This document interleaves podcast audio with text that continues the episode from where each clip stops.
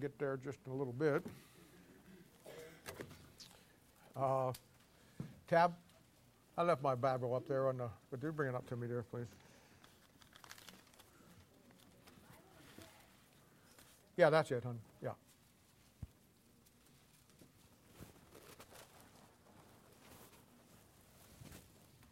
Every prairie dog hunter needs a good Bible. Don't forget that. Thank you. You need to be a submissive wife and just do what I tell you to do. I don't need the comments on it.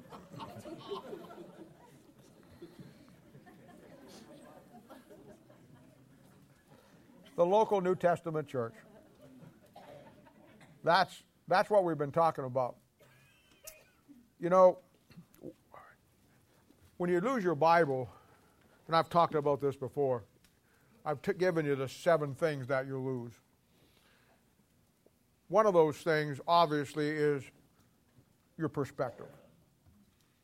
And I, I, I, never ceases to amaze me how that God's people know nothing about the key central plan of God in this age, which is the New Testament local church. There's a pattern for that church all the way through the Bible that has been forsaken today. There's people, I guarantee you, I didn't get a chance to look how many people are on the on the YouTube today, and I know that there's people all over the country and places like that, and maybe people who are homesick today. But I guarantee you, every time we have a Bible study, every time we have a Sunday morning, there's people out there who tune in who are too lazy to get up and come to church today, and it's easier for them just to sit home and listen to it on the, on the YouTube. And I want to tell you right now, if I had a way to block you, I would. you say, "Well, I'm really upset. What are you going to do? Quit coming to church?" I'm not in a very good frame of mind this morning. I've had my world shaken this week. You know, we go to church, building a Philadelphian church and a Laodicean church, period. To most of God's people, that's just talking points. That's just something you say to make a point. It's never been that to me. To me, it's always been I understand the Laodicean church period we're in, and I understand the greatest period of church history that was. I understand why it was. I understand what God did to it. I understand that Revelation chapter 3 says, in the day and age that we live in now, that the Bible says, Jesus says, Behold, I stand at the door and knock. If any man hear my voice and let me in, I will come and sup with him. And literally, it's telling us, whether you like it or not, whether you believe it or not, that in most churches today, they've locked Jesus Christ on the outside and he's knocking on the door, getting back in.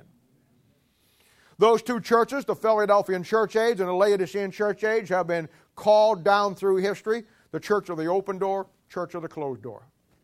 The church of the open door was the church, a door that God opened of opportunity that no man could shut because they kept the word of God. The church of the closed door is the Laodicean church period where man tries to open that door, but when God shuts the door, nobody can open it. And there's a reason for that. I hate to say this, but in many cases, in all churches, there's people who look at this church like any other church they go to, just something you do on Sunday morning. There's no perspective of it, what it really is and what it really means in your life. The Bible says in Hebrews chapter 10, verse 25, Jesus himself says, Not forsaking the assembling of yourselves together as the manner of some is. And yet, some of you are someplace else today doing something else instead of being where you need to be. I'm not fighting it. I'm just telling you. The Bible says that Jesus loved the church in Ephesians chapter 5 and gave himself for it. He didn't love your ball game you're at today. He didn't love your fishing trip you're on. He didn't love this. He didn't love that. The Bible, hey, and I'm, I'm up for those things as much as anything.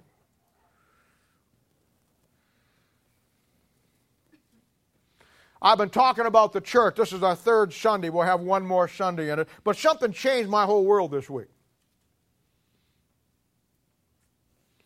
I've said it many, many times. And I, I even hesitate saying this because it sounds out of place and it sounds wrong and it sounds like I'm saying something that I maybe shouldn't say, uh, but I'm going to say it anyhow. You get too much Bible around here. My biggest flaw in my world and my life is making sure you get everything that you need. And I want to tell you, some of you get an attitude toward the Word of God and you don't appreciate what God has given you here. So you get the mindset and the attitude that God isn't here. You get the mindset and the attitude that there's something wrong with the preaching and the message. I know you haven't heard a good sermon in six months. Every church needs a reality check. Every church. You're going to get a reality check this morning. I didn't plan it. Nobody could plan it this good. It's going to change, hopefully, everybody in this church. And you know what? Most of you, all of you here are good people, but some of you bought into that stupidity. Some of you bought into the fact that this church isn't teaching you the Bible. Some of you bought into the fact because you had better relationships with them than you do with this. Amen. And you got your nose bent out of joint. It shows this morning. Hey, don't mess with me. I'm like a dentist who doesn't like you. When I'm going through your teeth and probing for a bad one and you scream on one, I'm going to stay there for a while. I want to change your world this morning. I'm going to change camp this morning. I'm going to change your kids this morning.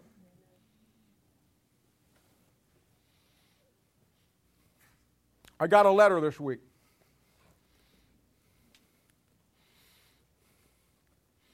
Building a Philadelphian church in a Laodicean church period. That's what I've tried to do. I've tried to give every one of you the Bible as much as you could stand.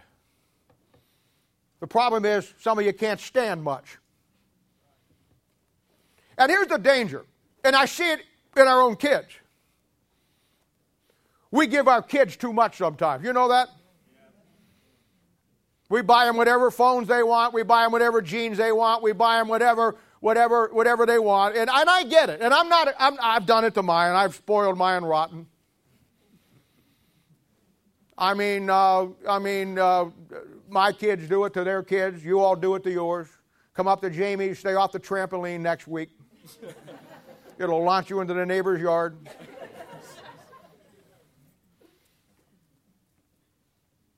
But you know what? Us older people who maybe grew up and didn't have everything that we wanted to have when we wanted it. And I'm not saying anything against your kids because your kids have a good balance and there, there's good kids in this church who really understand and appreciate it. But you know as well as I do, in a common situation, when you get all that you want and you have all that you need, you start to take things for granted. Amen. And that's a, the danger here Amen. in this church is never dumping the King James Bible. The danger in this church is never taking Baptist off our name. The danger in this church is giving you too much Bible and you take it for granted, and then you get an attitude in the midst of a wealth of knowledge that people across this world don't have. You say, I don't like the way you talk. You're going to like it less before I get through. I got a letter this week. Changed my whole life. Sat, read it, wept for an hour. Couldn't put it down. I've carried it with me everywhere I went. It was the, it, and I didn't plan on it, but it was the, it, it is what I needed. Because I'm telling you, when you start to build any church, any church, you're going to have people who don't appreciate what you give them, even if you don't give them much. But the real danger here is you getting too much too much knowledge, you don't do anything with it, or you don't get any knowledge, and in, and in the midst of everything that's going on, you get an attitude, or you start to find some people who get their nose bent at a joint about something. Instead of dealing with it biblically, they get an attitude toward the Word of God, and you're stupid enough to fall into it. Say, I'm leaving the church. We kept both doors open back there.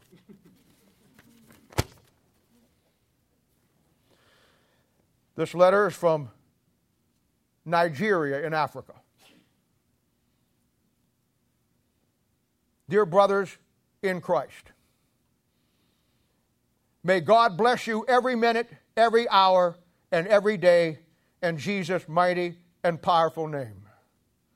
With due respect, we are writing you in this way, honestly speaking, from the Polytech Ura Alabadan, which is a trade school in Africa, I'm sure. I and 219 other students. Brothers and sisters do gather at one of our Christian school libraries. And there we read from your website. The powerful, undiluted, uncommon, undeniable, unfailing, unavoidable, true messages of God. They obviously haven't talked to some of you yet.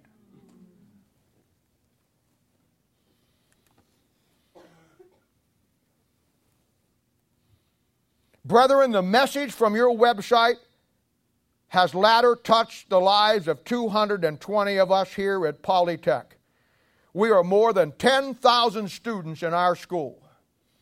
If I am not mistaken, but 220 of us today decided to give our lives to Christ, and here goes our true testimonies. Sincerely, we have been reading from your website for a while, but just for reading's sake. Oh, they're like most of my people.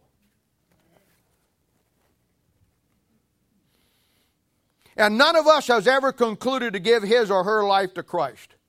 But one day something so serious happened. There was a misunderstanding between some people, and eight of our close friends were murdered in cold blood. Brother, this, these eight friends of ours died without Christ. So today, 220 of us from Polytech, we don't want to die like our eight friends. You see, because of the messages we have been reading and reading from your website, and because of the death of our eight friends, 220 of us have now completely surrendered our whole lives to Christ. We remembered, we remembered, we remembered all we have been reading from your website about salvation, eternal life, and that Jesus is the way, the truth, and the life, and there was no other way. And that to all who come to Jesus, he will no wise cast out, and God is able to save and forgive all sin. Brother, we have seen our friends die without Christ, and 220 of us don't want to die without Christ. We want to make it to heaven. Brother, you see 220 of us before we were backsliders, churchgoers, drunkards, humanizers, idol worshippers, Muslims, and members of secret cults. But today, 220 of us have denounced all those things. We are now for Jesus, and Jesus is now our Lord and Savior. We started going to a Bible believing church. We all are ready to witness for Jesus, but our main problem is now the lack of Bibles. 220 of us don't have any Bibles to read God's Word and be able to stand and become complete soldiers of Christ and ambassadors for Christ. You know what? Some of you got five or six Bibles at home and you won't stand for nothing.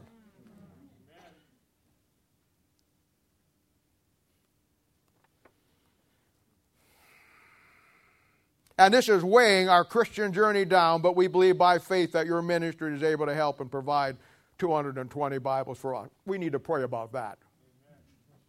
Right.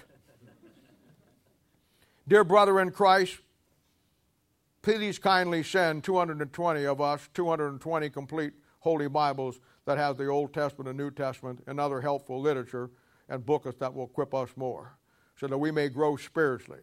And we will promise you that as soon as our Bibles arrive, it will be prayerfully shared. It will not be exchanged, bartered, or burnt, but it will be used to the glory of God. Amen. Now, what are you going to do with that? See, some of you don't get nothing here. Maybe it takes being in the middle of a Muslim country with eight of your friends being killed with no Bible before you realize what God has given you here.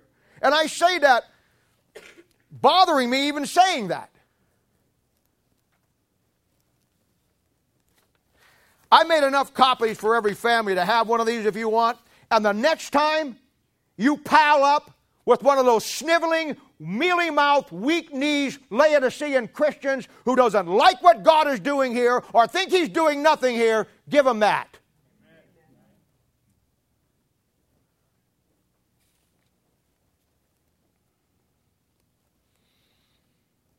Church is just a place, another building on a street corner with so many more.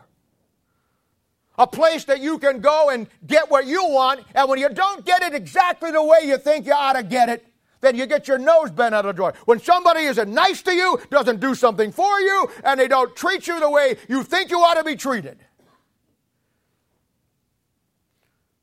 How ridiculously stupid, ridiculously stupid that the Bible is not taught here. I got 220 people that will argue with you.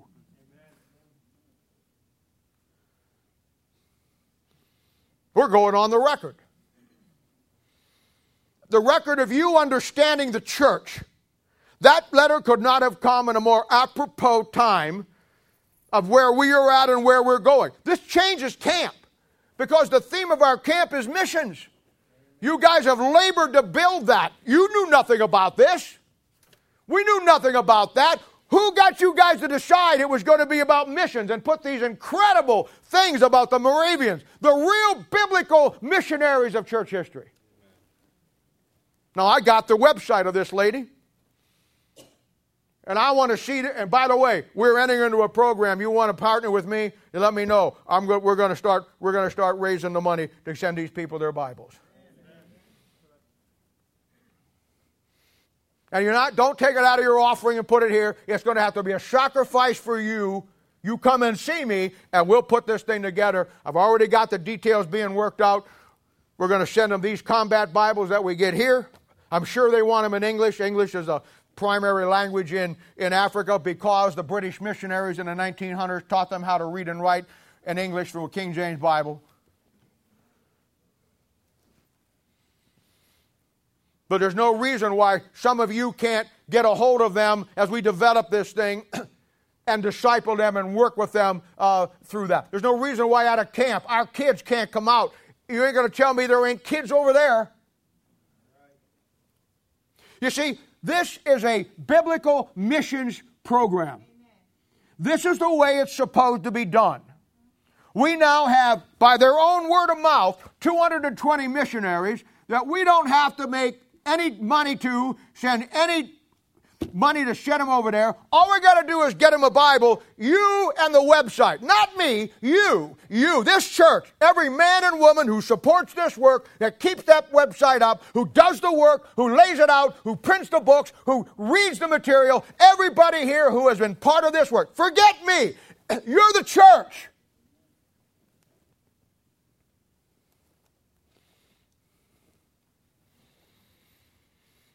God has taken your labor of love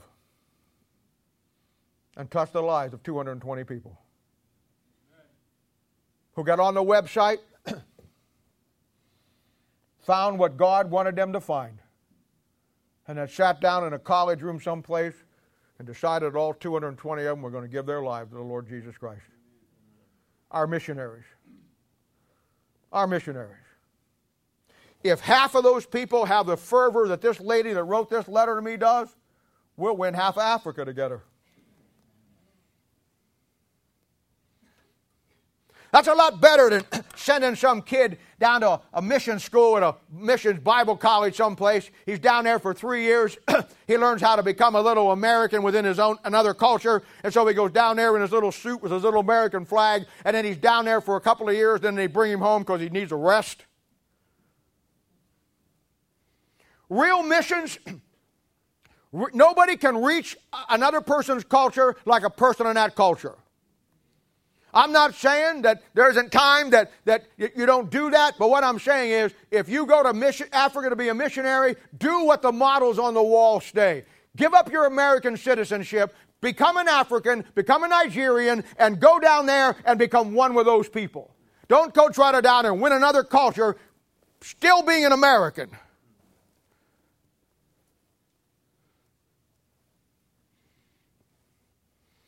You say, Well, I don't know if I can do that. That's because you do not understand that now that you're saved, your citizenship is in heaven. Amen.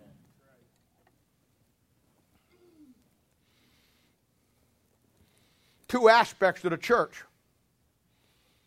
You have the church militant. That's this church right here. We're in a fight, we're in a war. This is the church militant. Then you have the church triumphant. That's a spiritual body of believers that we're all born into the moment we get saved. One time, Savonarola, who lived back in the 1400s, he was a great, great witness for Christ. He was a Roman Catholic priest that got saved and just caused all kinds of problems for the Roman Catholic Church. They offered him a cardinal's red cap if he would shut up and quit preaching the Bible. He said, I'll take a cap of blood, meaning being martyred. And he was. Before they burned him at the stake, the priest came up to him and he says, Savonarola, I'm going to separate you from the church militant and the church triumphant. He snarled back and he says, You may separate me from the church militant by killing me today, but you will never separate me from the church triumphant. We'll go through some tough times down here. They're going through some tough times over there. Just giving them King James Bible is not going to solve their problems in a Muslim country like Nigeria. It may not just be eight people who wind up getting killed. But I guarantee you, God is in control. And I guarantee you, God is using your church, you, every one of you, to reach out across into Africa and give you 220 souls simply because you were willing to begin to understand the concept of building a Philadelphian church and a Laodicean church period. So far we've saw some really important concepts.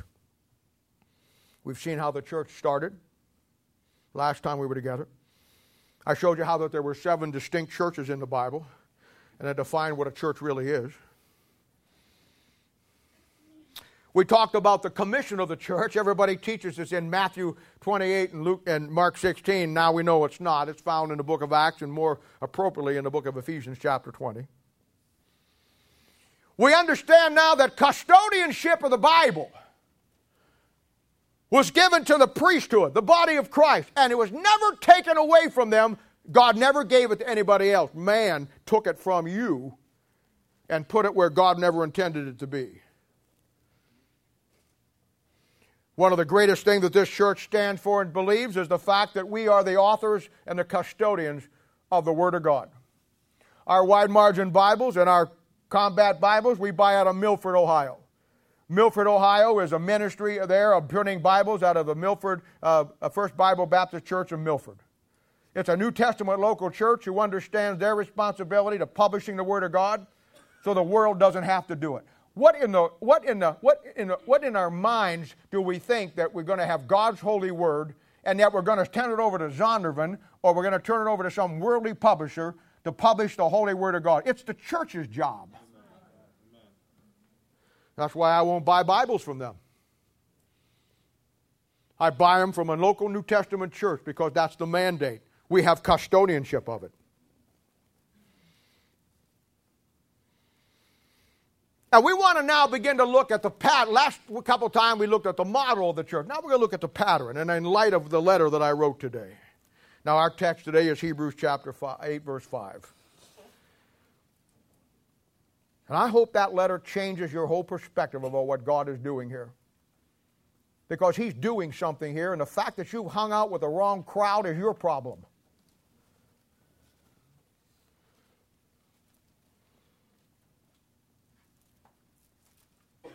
who serve under the example and the shadow of heavenly things, as Moses was admonished of God when he was about to make the tabernacle. For, see, saith he, that thou make all things according to the pattern showed to thee in the mount. Delano, would you ask God's blessing on the service this morning?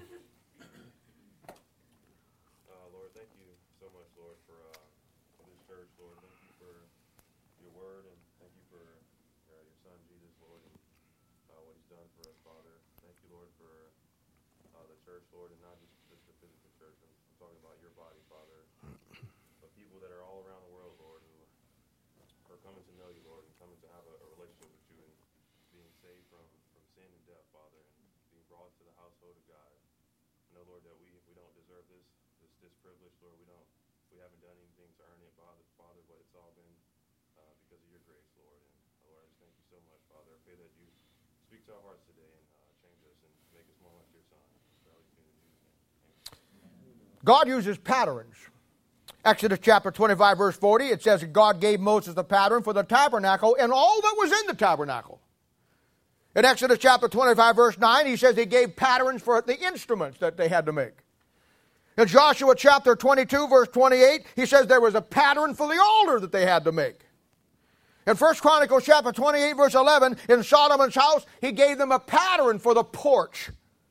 In 1 Chronicles 28, 11, he gives them a pattern for everything else in the house. God uses patterns. A church needs to be a church that is built on patterns. Your Christian life needs to be a lifestyle that is built on patterns. Patterns are principles.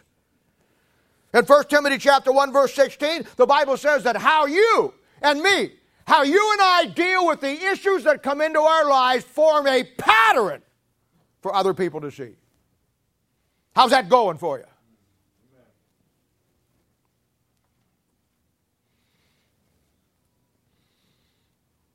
Titus chapter 2, verse 7 talks about our lives. Our lives. Your life, my life, being a pattern of good works that others can see and understand what God is doing.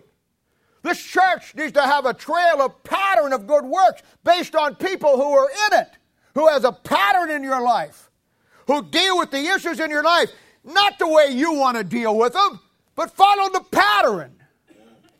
There are certain things, the way things have to go. And the fact that you don't like it doesn't change it. Now, let me give you some things here that are key to any pattern so you can recognize them in the Bible and maybe even recognize them in your own life. In the Bible, we know that certain numbers mean certain things, called Bible numerology. We're not crazy on it. We know that you can make numbers prove anything, but as I've told you many, many times, there are some things that are undeniable. One of them is the number three. Three in your Bible will always be the completeness of something. It, it, nothing will be finished till the third part shows up. I mean, we talk about what time is it? Well, it's 11:35. You know, time has three parts to it. It has a past, it has a present, it has a future if I drew a line on this wall up here with a magic marker, that line has three parts. It has a, it has a, it has a depth, it has a breadth, and it has a, it has a height. You take any one of those parts away, you don't have a line. Has to be three. You see, three in the Bible and three in something in your life will always form a good balance. You talk about God. We talk about God. God the Father, God the Son, and God the Holy Spirit. You talk about the Bible. The Bible doctrinally, inspirationally, and historically. You talk about you and me, man, body, soul, and spirit. You see, an unsaved man has a body and a soul, but his spirit's dead. He's incomplete. What completes his is when he gets the third part, the Holy Spirit comes inside and quickens that spirit. Now he's alive in Christ Jesus. We talk about the name of God's Son, the Lord Jesus Christ. Three aspects to his life, to his name, in his name, the Lord, that's deity. Jesus, that's the earthly man. Christ, that's Christos, that's the anointed one. We say in the world, third time's a charm, it is.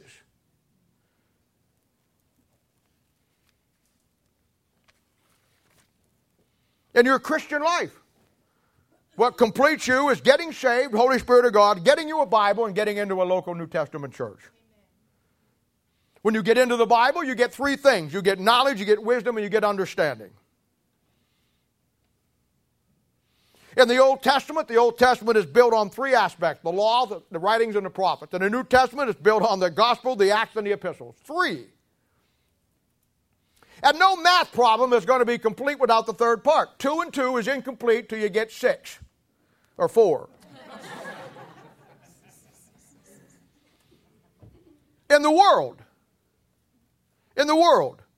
We talk about matter. Matter is three things it's source, generation, and position. We talk about reality, which most of us don't want to deal with. It's time, it's matter, and space. We talk about a family. Well, a husband and wife or a husband and wife, but they're not a family, they're not complete as a family till number three shows up. In the earth, you have the air and the land and the sea. In the kingdoms, animal, vegetable, and mineral.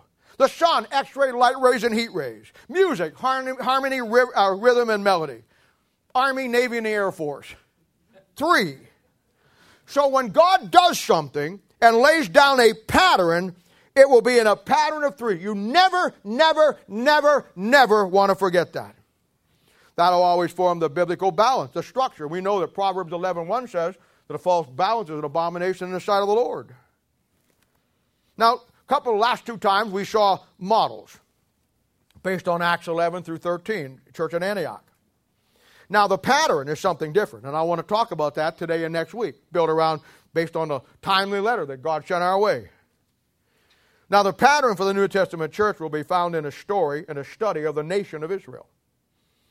It's called the Church of the Wilderness in Acts chapter 7. I gave you that last time we were together. The pattern of the church through the study of the nation of Israel uh, comes alive through the types and through all the pictures.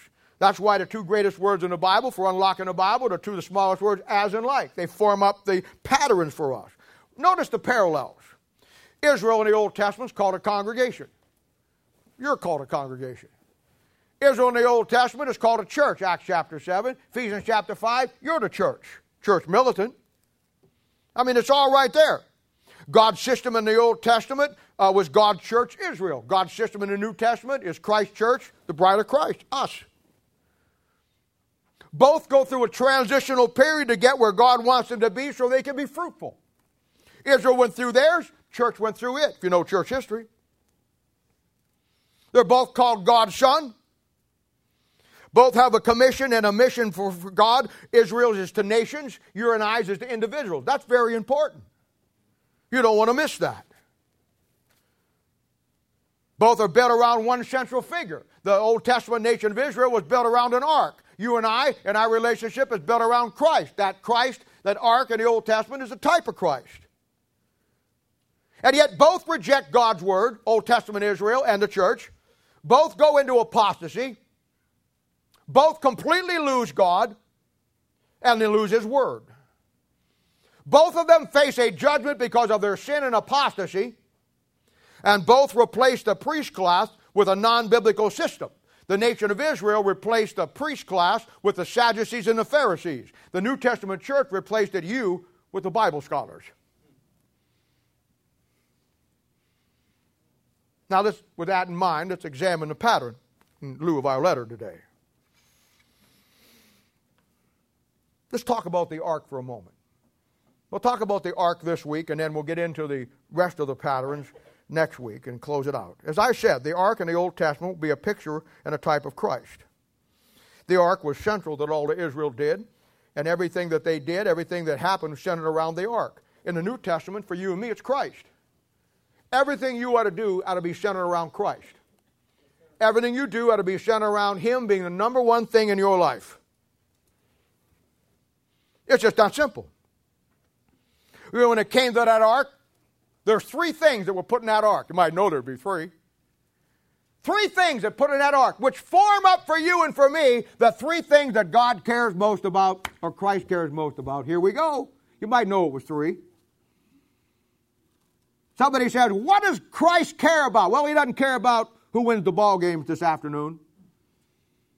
He doesn't care about the things probably that you think he cares about. No, no. When they put that ark together, they put three things in that ark. That ark is a type of Christ. And those three things represent the three things that are in Christ today. That's all he cares about. The first thing they put in was the Old Testament law. Because the apple of God's heart is the nation of Israel. They're his people. And he's going to bring them back someday. Second thing they put in an ark was the rod of Aaron. Remember the rod of Aaron that budded? Aaron was the priest. That rod that he had, that priestly rod, represents the New Testament church. You're supposed to be fruitful and budding as a priest today. And the third thing they put in out of Exodus chapter 16 was a pot of manna, type of the Word of God. There's only three things in the heart of Christ today. Too bad they're not the only three things in our heart. Back to Him.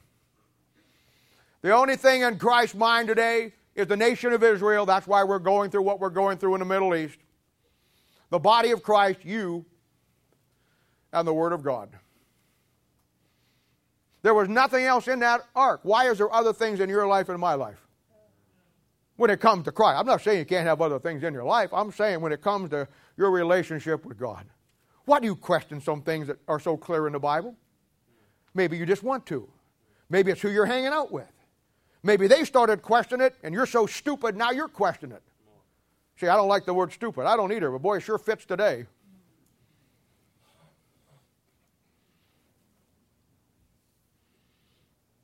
Now, when the children of Israel traveled, they had 40 years of wandering. You do know that. And for 40 years, every day they got up, or sometimes they may have camped for a while. Uh, but they, when they started to move, that ark was always out in front, and they followed the ark. Now, that's a picture of the leading of God in your life. When you get up in the morning, or you leave here this afternoon, or you begin to go through life after you get saved, I want to tell you something. You follow the leading of Christ in your life. You don't go your own way. The big word today that we've all forgotten in salvation is the word repentance. We think repentance means you're sorry. We think repentance means you're brokenhearted and cry. That's not what repentance means. Repentance means that you were going one way in your life, and the day you got saved, you quit going that way. Now you're following the ark. That's what it means. Change of direction.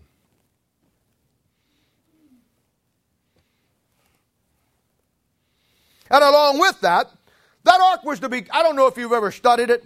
That ark had rings on the side, and they put long poles called staves through both sides. And they, they, they picked it up and they carried it on their shoulders. That's how it went. When the children of Israel were going, there were guys that were carrying that ark on their shoulders through those staves, through those rings. Now, now there's a reason for that. And it's a great principle. You remember back in 2 Samuel chapter 6, there was a guy by the name of Uzziah? Remember that story? And the ark had been down in Philistine land, and David got it back. And they put that ark on a, bringing it out of Philistine country, on an ox cart. And they're all walking around praising the Lord. And the ox stumbled. This is a great principle, kids. You don't want to miss this. And yet some of you are just waiting to miss it. When I say this, it's so clear. To you, it'll be so, I don't get it. That ox is going along, and that ox stumbles. And the cart shams this way or that way, and the ark begins to tip. And there was a great New Testament Christian by the name of Uzziah. What a man of God he was. And I'm sure he was. Just like a lot of you are. And that ark stumbled and the ark began to fall. He did what anybody should have done. He reached up and kept God from falling off the cart. Rewards in heaven, millennial rewards, judgment seat of Christ. No, God killed him. God killed him. God have a bad day? Mean old God? See, because you don't understand why God killed him, you think there was something wrong with God. Just because when I preach you something you don't like to hear, you think there's something wrong with me. Well, there may be something wrong with me, but there'll never be nothing wrong with God. Need to clarify that. So the cart begins to shimmy shammy. And it falls over, and Uzziah, oh God, I love you. God says, I love you too. Bap! you know, there were people that didn't understand that. Most of God's people in the Laodicean church period will never understand it. God designed that ark to be carried on staves on shoulders of men because it represents the burden of Christ in your life and my life, and we are to bear that burden on our shoulders. That ox cart was a Philistine concept, the world. It didn't matter uh, Uzziah's motive. It didn't matter Uzziah's fervor for God. What, and it doesn't matter with you. What matters is God wants it done His way, Amen. not your way.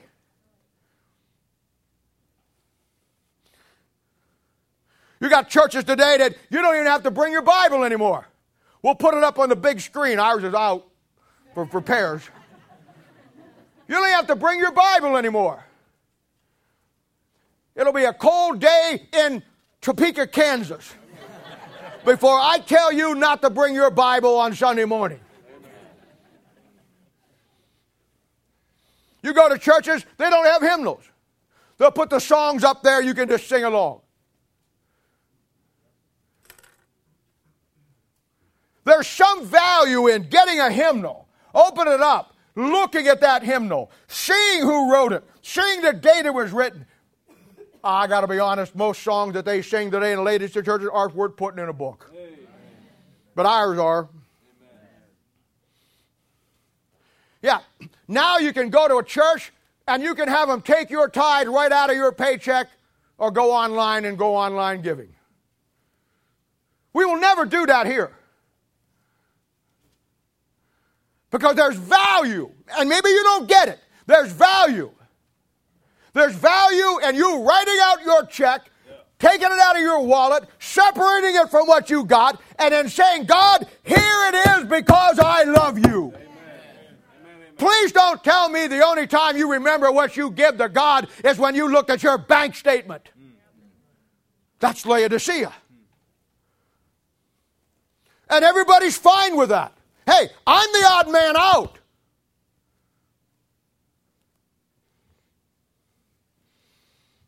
If this message was circulated around the preachers of this city today and some of your friends today, they would think I'm out of my mind right up to they showed up on Thursday night and we opened up a Bible.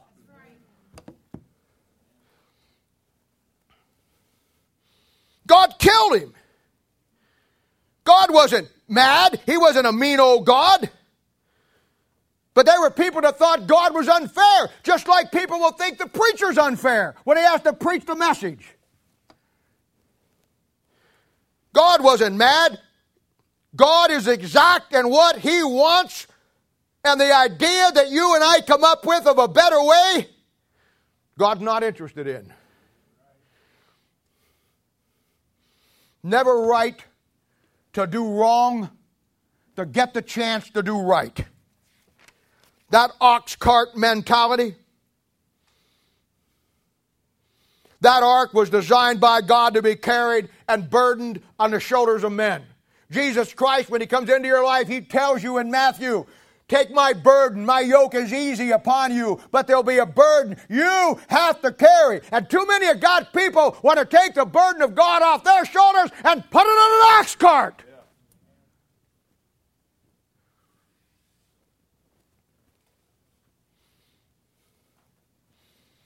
The death of Uzziah is a picture of the Laodicean church age, that the church goes worldly and forsakes and forgets the biblical principles that it's supposed to operate by. And I'm the bad guy. It represents us carrying the burden of the Lord's ministry wherever He leads us on our shoulders. The burden of these people getting these Bibles are on our shoulders. God could have sent it to any church, any place.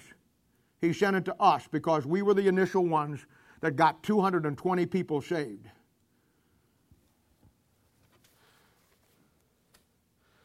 They must have listened to some messages way back when because I ain't done one a good one for a while.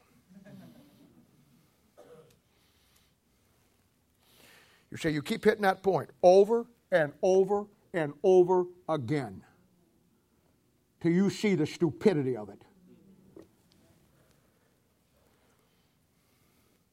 Now, I'll show you something else. I'll show you something else about this ark. You want to watch this? Don't tell me about the old Bible I got. Don't try to give me a better rendition. Don't try to give me a devil's Bible, the NIV. Turn over to Joshua chapter 3, verses 1 through 5. I want to show you something about your Bible.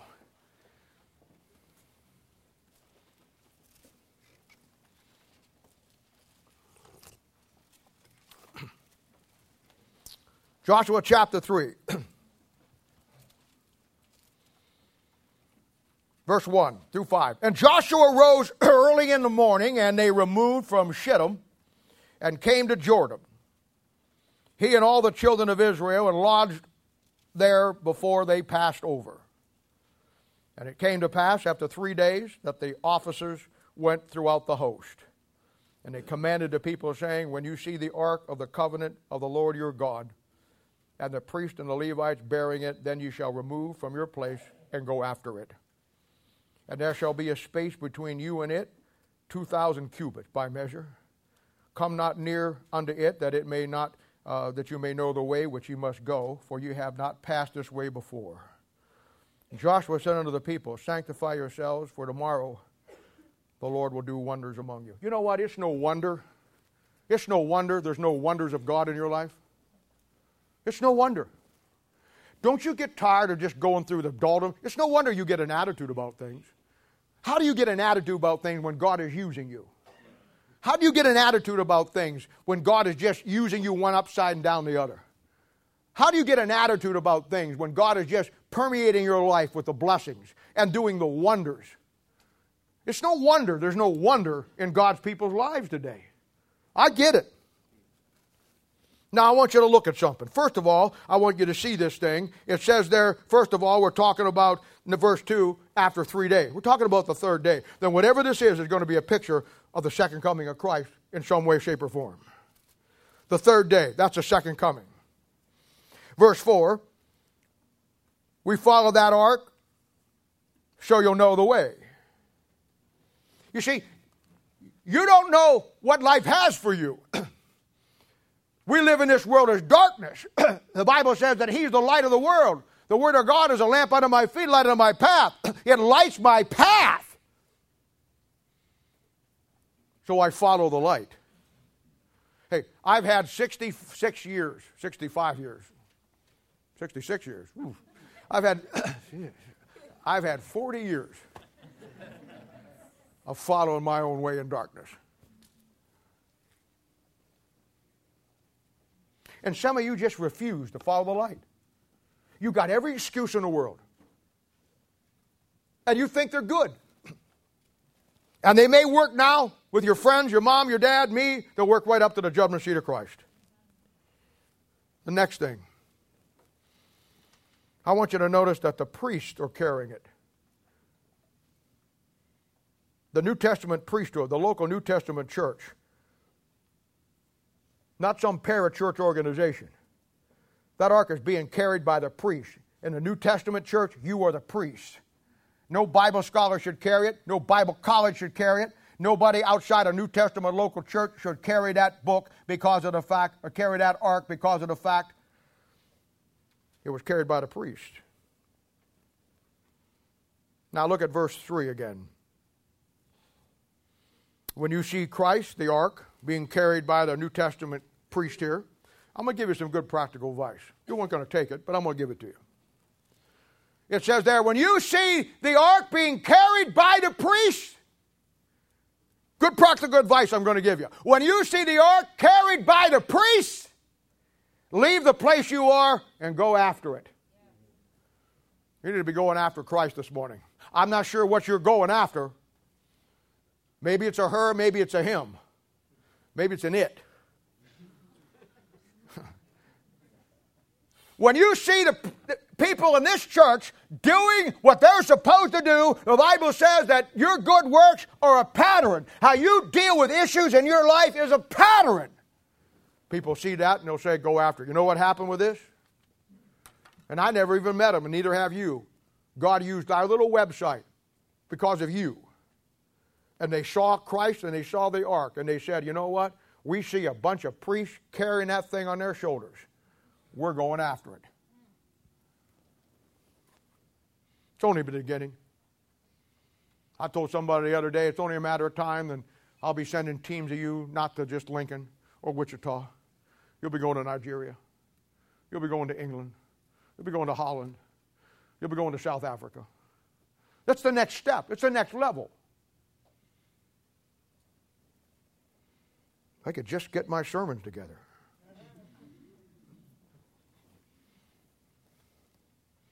Now I want you to look at verse 4. Yet there shall be a space between you and it, the ark, of 2,000 cubits. Hmm. Okay. Why, why, what's God's deal here? I mean, uh, why, why 2,000 cubits behind uh, the ark uh, on the third day? The ark's a type of Christ. The third day is a type of, of, uh, of the second coming. Why do you have 2,000 uh, cubits and then the nation of Israel falls in behind? I'll tell you why. Because you have the nation of Israel, then you have 2,000 years of church history, then you have the second coming of Christ. That's why.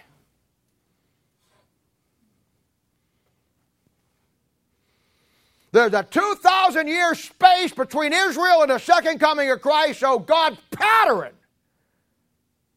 is put 2,000 cubits between it because you guys don't know this yet, but there's going to be a 2,000 period of time called church history that separates the nation of Israel and the third day. That's why. That's some Bible you got. See, my professor never taught me that. That's because he's professing the wrong things. You'll notice how they like to be called professors. It's built on the word profess. A professor professes things. Sure, when you go to Bible college, you take a Bible college class, you'll have a professor. I'm a professor. I profess that the King James Bible is the absolute perfect Word of God. We just don't profess the same things. Now, lastly, out of Joshua here, verse 5. You get all that down, then God will do wonders among you. This here is one of the wonders that God did among us. Wasn't looking for it, had no idea it was happening. 10,000, 12,000 miles away. While we're here doing what we're doing, building a Philadelphian church and a Laodicean church, period. God has taken what you people have sweated and labored and built in this work. It isn't me. You could get a chimpanzee to do what I do if you trained him right. It's you. It's you. It's you who have understood what we're trying to do. It's you who have understood. It's you older guys that, and gals that God has brought back to stabilize these younger people. It's you. You host of young guys and gals are incredible. But everybody knows in a military organization, you need to have cadre, veterans. God just mixes the whole thing together and God will do wonders among you. This room is filled with wonders that God has done in your lives. Some of your lives were a mess. Darren, I don't know how many years you guys finally played softball and volleyball before you decided to come to church. For, for many, 20. Give me 20. I need to stop a big thing here. 20. a long time. You know what you guys are today? You're a wonder. You're a wonder. Yeah. I'm with you. You're a wonder. He's saying, I wonder too sometimes what they are. No, he's a wonder. I'll tell you, you guys up in Lincoln, you're a wonder. I mean, come on. I mean, come on, give me a break. It's, a, it's you're a wonder. God has reached down through here, and, and, and it, it, it, I, remember, I remember the night you got saved the Bible, four years ago? Seven. Seven years ago. That's what I needed. Seven years ago. She came in with, she came in. got saved. Hasn't looked back since. The story is filled that way. I look at the Christensens. One family we wanted to have when we started a church, and I'm not lying, was you, John and Betsy, was you guys. We didn't want the kids. I love you guys. You're a wonder. You're a wonder. Where you been? He calls me up after being away from me for 20 years and wants to know if it's okay if he comes to church. No, you can't come to church. I don't want you here. You're a wonder. You're a wonder. Throughout this room today is what God has done. I remember the first time I met Bubba over at Waldo's Pizza. What a hot dog you were.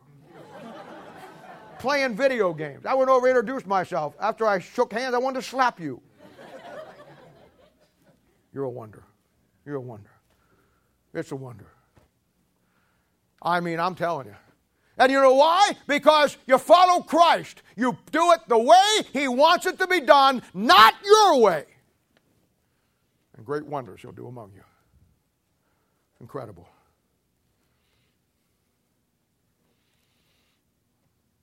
Now that ark housed was housed in a tabernacle. That tabernacle was built by a pattern, Hebrews chapter 8. Now, you want a model and a pattern for what our Christian life and our church should be? Study the pattern of the tabernacle, the ark. That tabernacle, a picture of your life and my life and what this church is. You know there were seven pieces of furniture in that, in that seven pieces of furniture in that tabernacle? And 2 Timothy chapter 3, verse 16 17 talks about the fact that all scripture given by inspired God is profitable for doctrine, reproof, for correction, instruction, and righteousness, that the man of God may be perfect, thoroughly furnished. You know, God wants to build some furniture inside your tabernacle, what No, you're not your body is the temple of the Holy Ghost which is in you.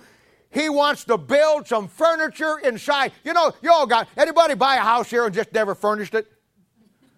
We'll sleep on the floor. Maybe you did when you first got married, but you know, we'll, we'll just sleep on the floor. We don't need any plates. We don't need any of this. We don't need any beds. We don't need any chairs. We don't need anything.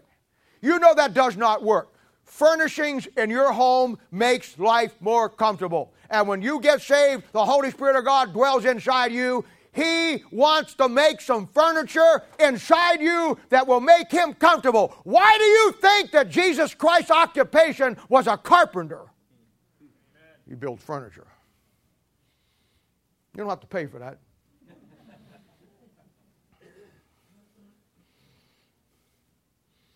So the two key words here in this verse is throughly. It starts on the inside when you get saved, and it goes to the outside. It's through, throughly furnished. He builds the furnishings in your life. Only Bible in the world that has that correct doctrinal application is the King James Bible. Your NIV, the best of the best today, it says that you're thoroughly equipped. Completely misses the doctrinal whole concept, but they always do.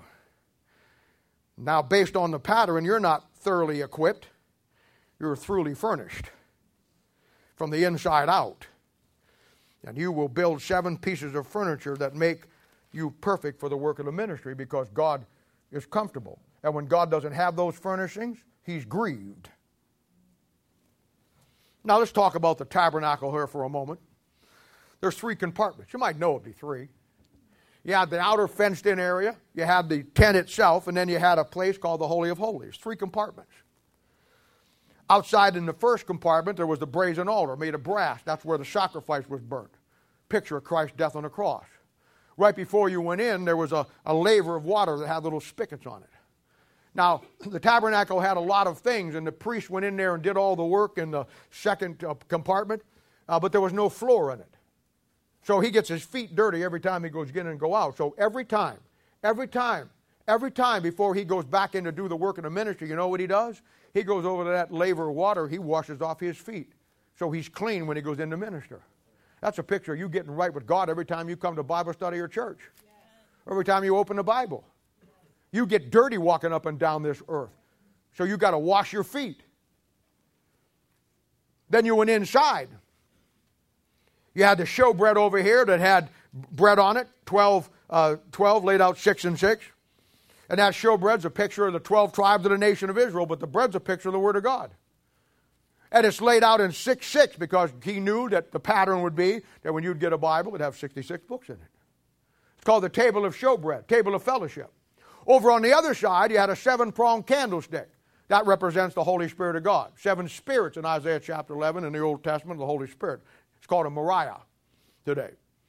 And so you had over there, and then, uh, uh, and I'm going to tell you, it's the only, it's the only light inside that tabernacle. Once you went inside the second compartment, was those seven golden candlesticks. And you know as well as I do that you'd be out in the bright sun in the Sinai desert over there, it'd be 110 degrees, and it would be so bright, you'd be, and then you walk into a, a tent where there's absolutely no outside light and you're going to minister in there, and all you got is the light of seven little candlesticks over here, you know what you'd have to do? You'd have to just stop and wait a little bit.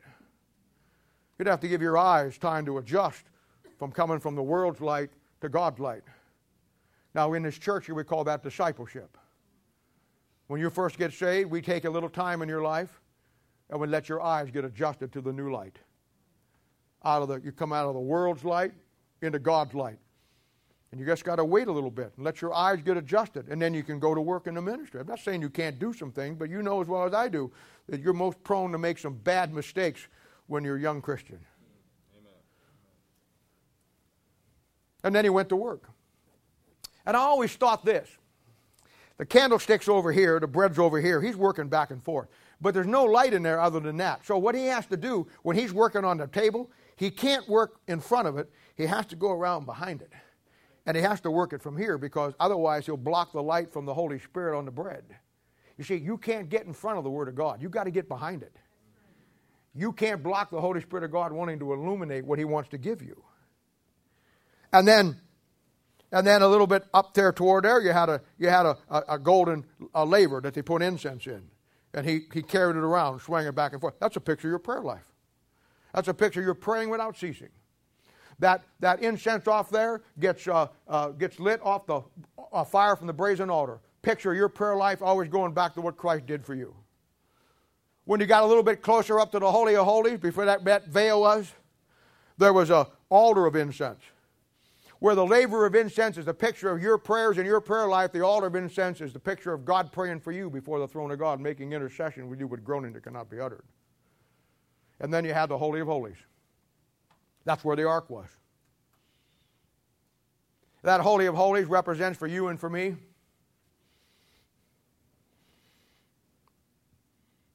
a place where most of God's people never get. You know there was hundreds and hundreds and hundreds of priests in Israel, but only one got to go behind the veil. You know there's hundreds and hundreds and hundreds of Christians in Kansas City, but very few of them ever go behind the veil. When you went behind the veil, you really saw what God was doing. You saw what it was all about. You ain't going to kid me that that priest didn't go in there and see those cherubim over that throne and see that thing and see that, that radiating of that light out of that thing and see that. You're not going to tell me that when he came out of there, his life wasn't changed. And you're not going to tell me that if what will change your life is going behind the veil and seeing who Christ really is in your life, in this church, you'll never be the same. This is part of it. What he's doing. I always like when God does tremendous things without me being involved in it. Because I know that if I'm involved in it, I'm usually in it for the wrong motive. I love it when God just drops it out of nowhere and I had absolutely, you had nothing to do with it other than the initial stuff that we just do. But God just comes down and says, Here, by the way, this was going on in Africa while you were out there, uh, you know, washing your car. All right, Lord, I won't wash the car anymore. I don't like washing it anyhow. I'm not going to cut the grass. Doctor told me not to. Most of God's people never get behind the veil. You know, Hollywood, Hollywood is always trying to destroy everything about the Bible. Billy Sunday was a great preacher. And uh, he probably won millions and millions of people to Christ. Hollywood came out with a movie called Elmer Gantry, which took the picture of him.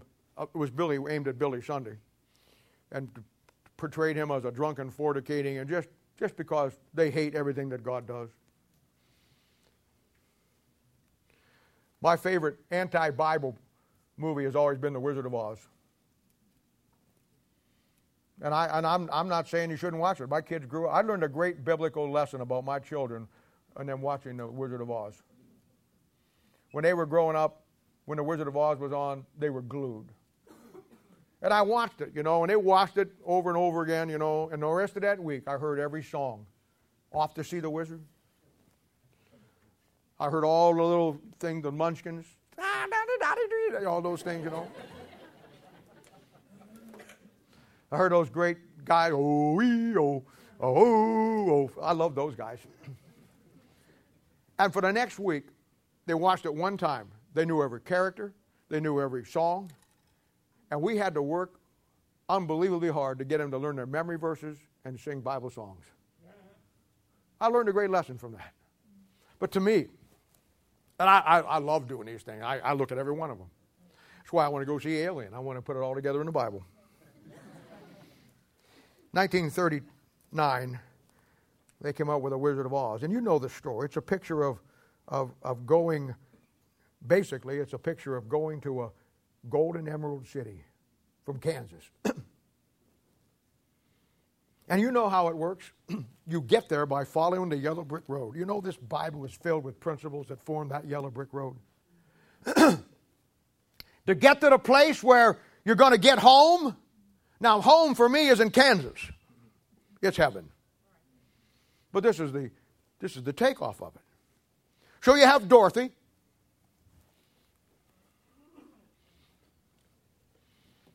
And she wants to get back home, and she, she's told, and you know, in the story, you have two women, just like in Proverbs. You have the wicked witch, and then you have the good fairy. If there are any good fairies out there. Sounds like a very bad statement to make, but what can I say? The day I live in. They didn't have that problem in 1939. and, the, and the wicked witch, oh, we don't want to forget this. The wicked witch, you know how she gets killed? They put water on her. Water's a type of the Word of God. You want to kill the wicked in this world? Just throw some water on it. Oh, I love this. I love this thing. I watched it last night till 2 o'clock in the morning. And then Dorothy has three companions. And those three companions, when you really watch the movie, they don't help her get there. They're, they're an obstacle to her to get there. They're always complaining. They're always afraid. I mean, they're always cowering. They're always thinking we should do this and we should do that. Oh, don't go through here, don't go through here. You know what they're now Dorothy's a good gal, and she's gonna she wants to get there, but it's just like with some of you who are good people. Some of the idiots you hang out with going to impede your progress. You see, some of you hang out with the tin men and they have no heart for God. And you think that you're gonna you're gonna just go right through life and it's gonna be okay hanging out with the tin men who have no heart for the things of God. And then some of you pick up the straw guy along the way and he's got no brains.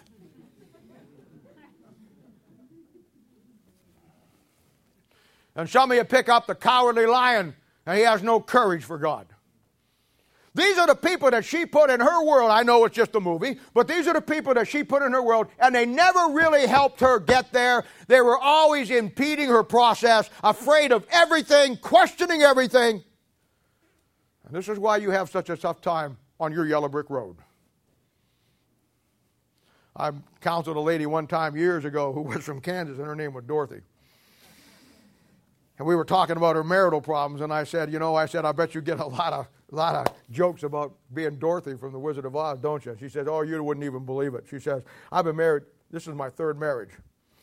She says, The first one had no heart, he was lazy. The second one had no, uh, had no, uh, uh, he, was a, he was a wimp, he didn't have any courage. And the one I got now ain't got a brain one. He says, I feel just like Dorothy.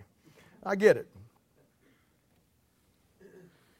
Problem with us sometimes, we, we put the, and then you got the flying demons. Oh, yeah, you got those little monkey guys who are flying all over the place to go with the wicked witch. And then you got God Himself, the wizard. And you know what? When she finally gets to Oz, that emerald city, Revelation chapter 21, he's behind a veil.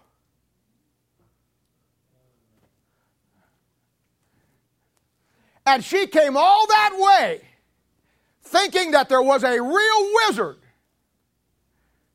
and all it was was some broken down old man who looked like W.C. Fields who couldn't do anything. And his way to get her back to Kansas was a hot air balloon.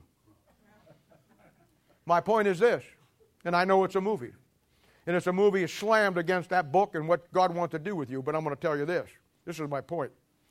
They never saw the reality of what the situation really was till that little dog pulled back the veil and they saw who was pulling the levers. And in a biblical sense, you'll never really know what God is doing in your life and how it's being done and why it's being done, the way it's being done, till you cross through ministry and go behind that veil and get into the Holy of Holies with He who's behind that veil. Everything else, you're just wasting your time.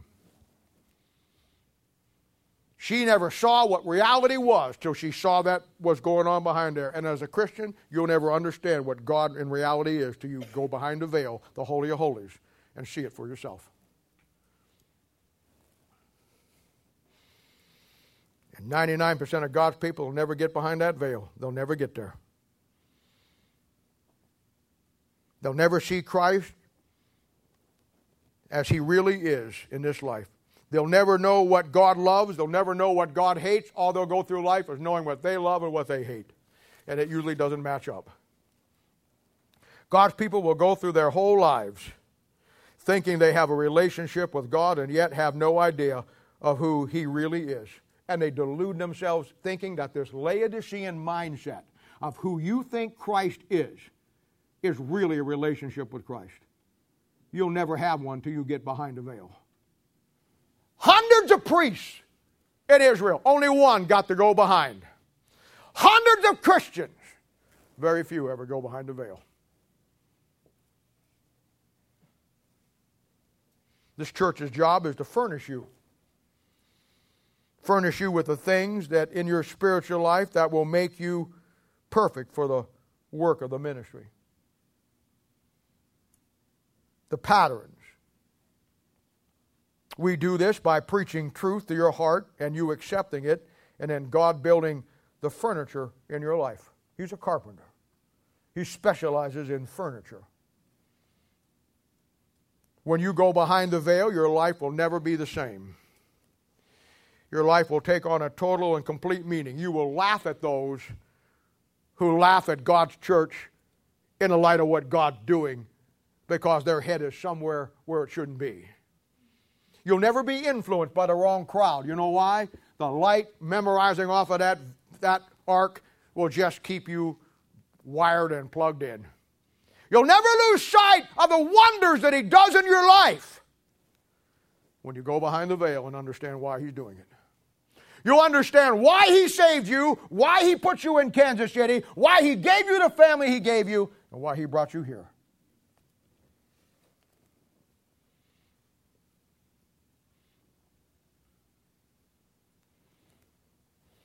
Behind the veil will be your personal, intimate relationship with Christ that in all you do, you do by the principles of the Word of God. His way, not yours. It'll affect your prayer life, it'll affect your relationship with the Word of God, it'll affect your obedience to the principles, it'll affect your walk and your fellowship with God. Following that ark, Christ, letting Him lead you where you've never been and in time, through just the website, he's taken us to Nigeria, South Africa, Holland, England, and I can't even tell you the scores of places in the United States. You and me going behind the veil, coming out, picking up that ark, shouldering the responsibility of the ministry that God has given us in this New Testament local church. You know, the book of Colossians is a tremendous book. It's, it stands to validate the old saying that great things come in small packages. It's only got four chapters, but wow. Four little chapters that present the most powerful understanding of where we are at today. When I began to build this church, the book of Colossians was one of the books that uh, I followed very closely, understanding what it does. See, Colossia was a city in Western Asia Minor on the banks of, of the river Lycus. It, in its day, it was a mighty metropolitan city of trade. But it had, in, in years back then in the Bible times, it had become eclipsed and become second rate by a city that was just 11 miles south, which is called Laodicea. And in the book of Colossians, you find Laodicea mentioned five times. The church here was built by one of Paul's boys. Paul didn't build this one himself. And it was mostly composed of Gentiles. This little book will show us today how Christianity has been eclipsed, the true church, by Laodicea, and how it's destroyed New Testament Christianity. You know, Colossia was here, and 11 miles south was Laodicea. We're here in Independence, but if you drive down 40 Highway, you're in Kansas City. If there's no sign there that says you're entering Kansas City and leaving Lee's Summit, you don't, or uh, Independence, you don't know where you cross over. You know that that's the way it is in our Christian lives when you leave the things of God and you move into Laodicea? Yes. You know how close those things are? And the problem is because you're not in the principles of the Word of God, you don't have the signs telling you when you're getting close to Laodicea and you better get back. So you just drive right into it. And you wonder why you have the attitudes you have. You wonder why you have your problems you have. It's tough for you here. You're a Laodicean mindset in a Philadelphian mindset church. I get it. I get it. Four little chapters that define what the root problem is today in the church. Chapter 1, I don't know if you've ever looked at it or not, but chapter 1, he goes over and over and over and over and over again. And what he does simply is he redefines who Christ is. You know why? Because the church had forgotten how Christ is. This church today, the church age, has forgotten who Christ is. They think he's, they think he's into everything that's going on. And you know what? When you start talking like this, some of you, and obviously some of your friends, they don't like that kind of talk either. I get it. I get it. But it's true. I mean, I can't tell you. I mean, either God has a Bible or He doesn't. It's either true or it isn't. You either follow the principles or you don't. You either go and follow in the principle word of God or you're going to go with the straw, the straw man, the tin man, and the cowardly lion. So he goes through that whole chapter. The hallmark of Laodicean Christianity and churches is building a relationship with God on your terms. It is. The whole mindset of Laodicea. And if you don't believe that's true, just come over sometime in the privacy of my office so you're not embarrassed by anybody but me, and I won't embarrass you. We'll find out if you do or you don't. No big deal. The hallmark of Laodicean Christianity today is God's people want to build their relationship with Christ. You're like Uzziah. You want to do it your way, on your terms. You want to take the ox cart off the staves and put it on a worldly cart, and then you want to help God along. yes, you do. Chapter 2. Chapter 2, he now takes the time to show us what has replaced the Bible and God's principles. He says in verse 8 Beware lest any man spoil you through philosophy, vain deceit traditions of men, the rudiments of the world, the rudiments of men, and not after Christ. See that thing? These are all things that have replaced the Word of God. You go to most churches now, big churches, they have a staff psychiatrist on there to solve your problems. They have such big churches and such big things up there that, that it's all built that uh, it's all on vanity. It's all look at what we have. Uh, you go to, I, I, remember one time I walked into a big church and a guy took 20 minutes to show me around all that they had. They had everything. They had a restaurant, they had a gymnasium. I mean, it was incredible. They had a restaurant, they had a gymnasium, and they had this and they had that, and the auditorium was incredibly beautiful, and they had all these Sunday school classes, they had this and that, and he says, Look what we, look what we have here. And I just said, Yeah, that is great. Look what I got. What good is all that if you don't have this? And they didn't have this. See where we've come? Tradition of men, rudiments of the world. The Church of Jesus Christ today, unfortunately, is rooted in the world. They don't care about anything but getting bigger and fatter and better. You go to most churches today, whatever you do, whatever they give you, you pay for it. They charge you for it. You go to a class, you got to pay $40, $50 to take that class. You want to go, you want to get married? It's six hundred dollars to use our deal. I mean, you tithe and you support it and you clean it and you do all this stuff, but when it comes back to you using it, we want money for it. And then chapter three and chapter four. Thank God for chapter three and chapter four. It gives me my response to it. And this is how I survive. This is Bob Alexander's survival chapters. Verse one. In spite of everything in chapter one and two, Verse 3, chapter 3, verse 1 says, If you be risen with Christ, seek those things which are above, where Christ sitteth on the right hand of God. Set your affections on things above and not the things of this earth. I don't give a flying flip about one thing on this planet. I got my affections set on things above. I know in the Bible what's new. There's a new heaven, there's a new birth, there's a new Jerusalem. There's a new spirit coming to Israel. I got a new name written down in glory. I'm focused on those things. It forms my reality check. God saved you and me for a reason.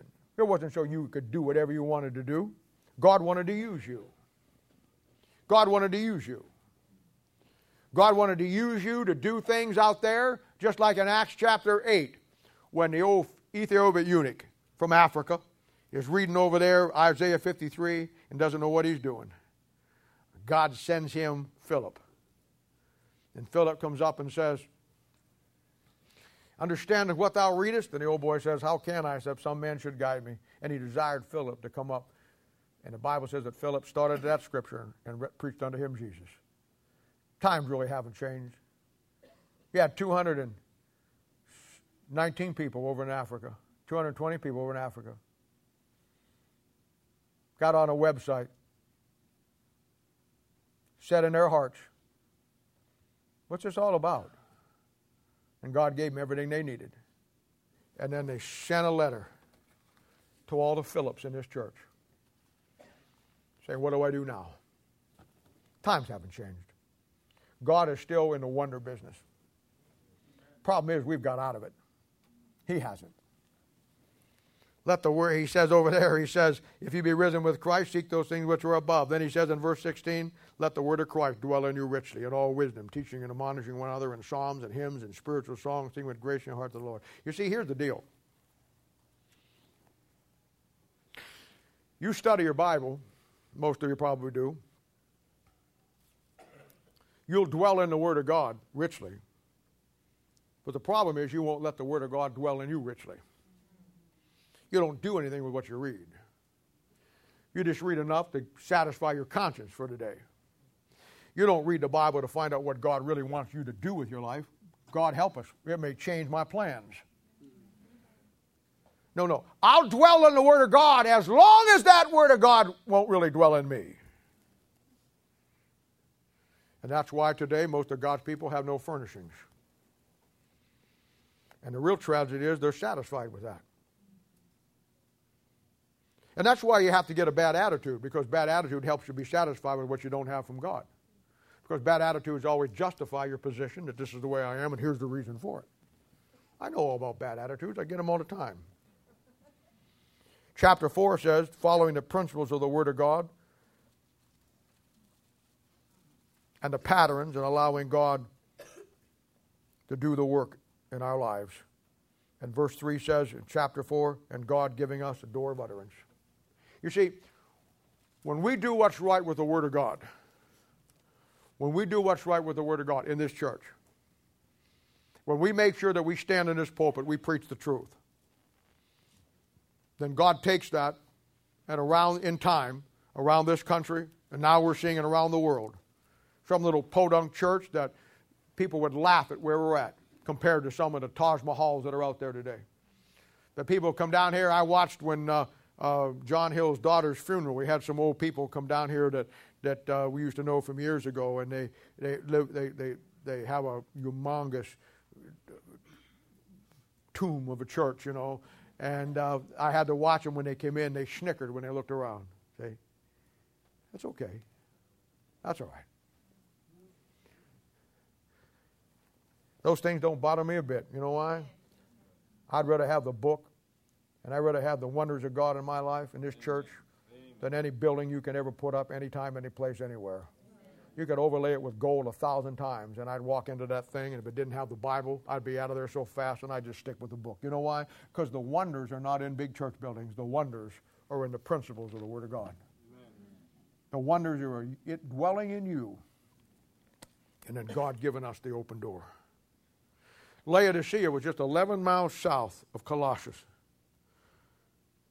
And that's such a pertinent concept because you could walk out of that city, not keep track of your, your mileage, and boy, before you know it, you're in Laodicea. You know, in your Christian life, only takes one bad attitude to get you in Laodicea. In the Old Testament, Laodicea, or in the New Testament times, Laodicea was just 11 miles south. Let me tell you something. In the church age today, the distance is a lot shorter. You'll be there in a heartbeat. Next week, I'm going to finish out the last part of this, and I'm going to take you on the inside and show you the patterns of the three kinds of people that make up every church. Now, I want you to pray about our brethren. I've already got some things moving here. I'm going to contact this lady this week, find out for sure what they need. We're going to find out what we need to do. I want you to pray about in your heart what you want to do. You come and see me if you want to. If you want to buy a Bible, if family wants to buy a Bible, whatever you do, the Bibles are going to probably be around thirty dollars. Uh, I'm working on it with all the shipping and everything we're going to have to do, and I'm not going to have to work all that out. But uh,